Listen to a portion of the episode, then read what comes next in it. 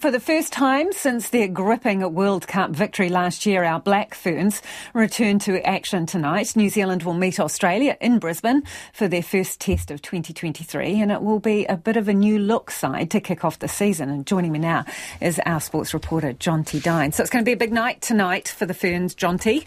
Kia ora, Lisa. Yes, yes, the side's back, and it's a, a bit of a new dawn um, for the Black Ferns. So, as you mentioned, the first time since their back uh, returns since their, of course, incredible World Cup win that gripped the nation. Uh, but there's a host of stars from that game who will be missing tonight. This includes Ruby Tui, Stacey Fluhler, Portia Woodman, Sarah Hirini, and of course Kendra Cocksedge. Uh, six new players potentially to make their debuts, and a new coaching team as well taking the reins.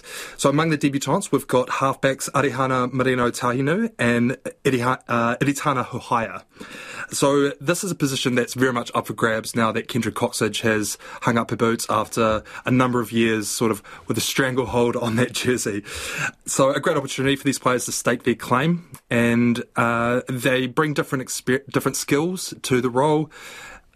Uh, Hidiana, for example, um, has as a sevens player, um, Hohaia, sorry, as a sevens player, so brings plenty of pace. While uh, Tauhinu has played for the Kiwi Ferns, so you know she can mix it up with the physical stuff. But it, it is a big, big hole that Cocksedge leaves. I mean, the, her, her game smarts, her experience, they can't be replaced overnight.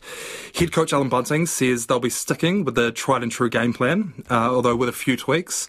They they want to bring their own flavour to the team, but uh, as he said, if it ain't broke, don't fix it. There's definitely a few things that these ladies, you know, held on through through the World Cup Cup that um, I think really ignited our country. So there's not going to be real massive changes, um, but yeah, we're certainly excited to see um, you know the new influence of new coaches. Uh, be good to test where we're at.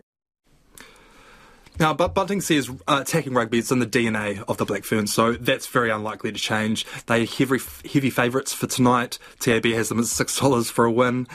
And the last time they met, it was a pretty dominant 41 17 win by the Black Ferns. That was, of course, at last year's World Cup. This also doubles as a Pacific test, uh, Pacific Four test, I should say, where the uh, Black Ferns need to finish in the top three to qualify for that new tournament, the World uh, 15 tournament, which has been described as a mini World Cup. Something to look forward to. So, kick kickoff is 9 pm, slightly late for New Zealand fans. Slightly late, Jonty, yeah. But I'm, I'm sure they'll brave it to, to support our side.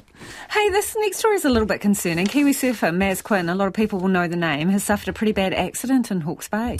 Yeah, that's right. So, so Maz is actually in intensive care after a pretty serious surfing incident in Mahia. He posted on social media that a solid wave picked him up and threw him into the rocky ledge bottom of the shore, and he was washed up, but he couldn't walk on the beach. He had to crawl for about 20 minutes to get help, and he said the pain was incredibly intense. So he was airlifted to hospital with four broken ribs and multiple broken transverse processes. So those are little bones at the base of the spine. Mm. Uh, luckily, a paramedic was in the car park uh, to, to assist with Maz, and, and he's obviously still in hospital. So we certainly wish him a speedy recovery. Yeah, all, all, the best to Maz Quinn for that. Um, thank you so much, Jonty. Jonty Dine, our sports reporter there.